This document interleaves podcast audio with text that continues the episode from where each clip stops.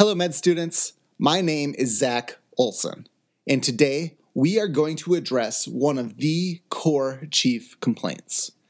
I'm going to give you an approach to chest pain. You really need to pay attention today. It's really important, guys. In this episode, there is one thing about chest pain that I need you to understand. If you exclude the GI causes of chest pain, the most important of those being esophageal rupture, there are only six remaining cardiopulmonary causes of chest pain that you need to know because they are life threatening. These are the six can't miss diagnoses. There's two cardiac causes acute coronary syndrome and pericarditis.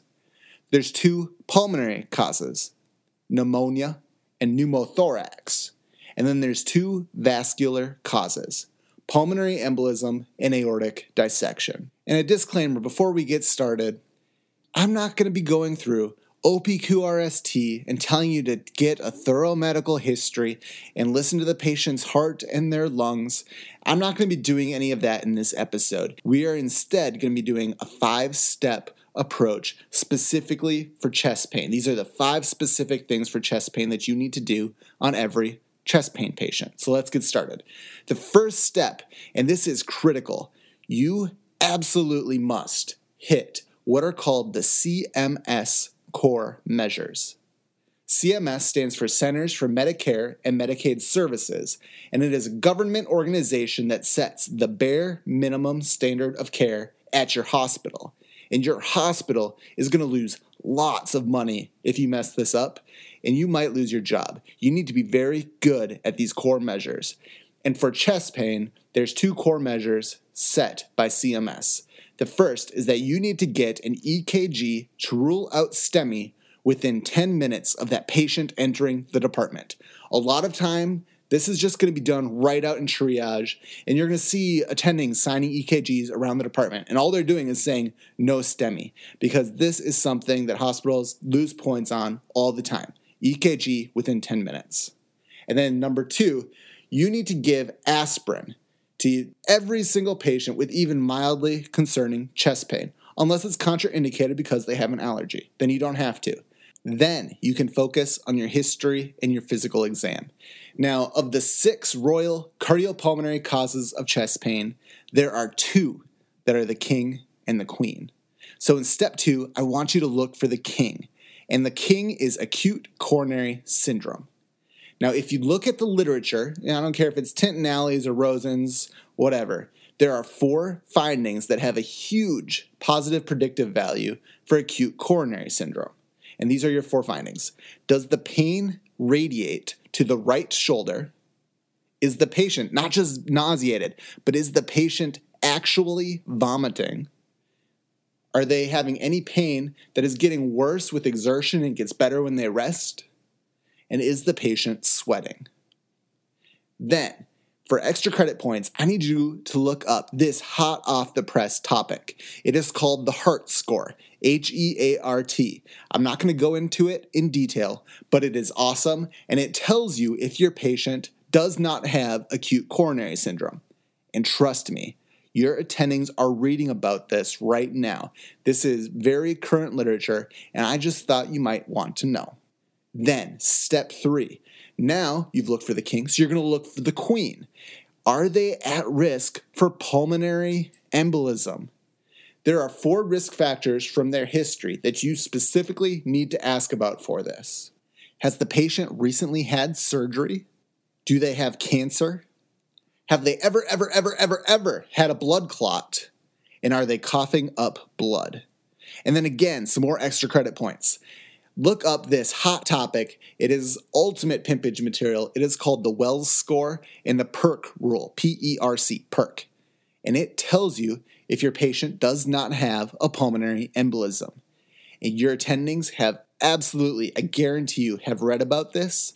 They know about this and they will drill you on this at some point. So I you just probably want to have read about that beforehand. Just trust me. Now, in step four, and you're not going to see this in any of the other textbooks, this is my secret little gift for you a secret weapon for your clerkship, a way where you can score some hard earned points. ask the patient if they've had a previous cardiac catheterization, and then, if possible, find a copy of that catheterization report, print it out, highlight it, and just get it ready for your patient presentation. Okay? You are gonna get so many points. You're gonna look like a rock star. If you're presenting your patient to your attending, and then at the end of your presentation, you're gonna hand them a previous cath report, they are gonna be so impressed. Do this. Step number four get that cath report if it's out there, because these are easy bonus points that you can get on your clerkship. And then step five, your final step, you need to test for your six causes of chest pain if you suspect them from your history. So let's say you suspect one of the cardiac causes acute coronary syndrome or pericarditis. Maybe the pain's really positional, or as we talked about before when we were talking about looking for the king, maybe they're vomiting a lot or it radiates to the right shoulder. The test that you get for cardiac causes of chest pain is a troponin. And the troponin starts to elevate about four hours after that cardiac chest pain starts. And it is a very important test.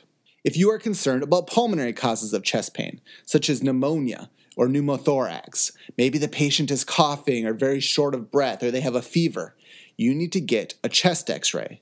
And if you are suspecting a vascular cause of chest pain, like pulmonary embolism, as we talked about before with those risk factors, or aortic dissection, maybe the pain is just really sharp and radiating through to their back, you need to get a CT angiogram. Those are the three tests that you need to know, in addition to the EKG that you already got right when they came into the department, and you have already given them aspirin as well. So, I mean, that's pretty much your whole plan right there. That is it. That is your five step approach to chest pain.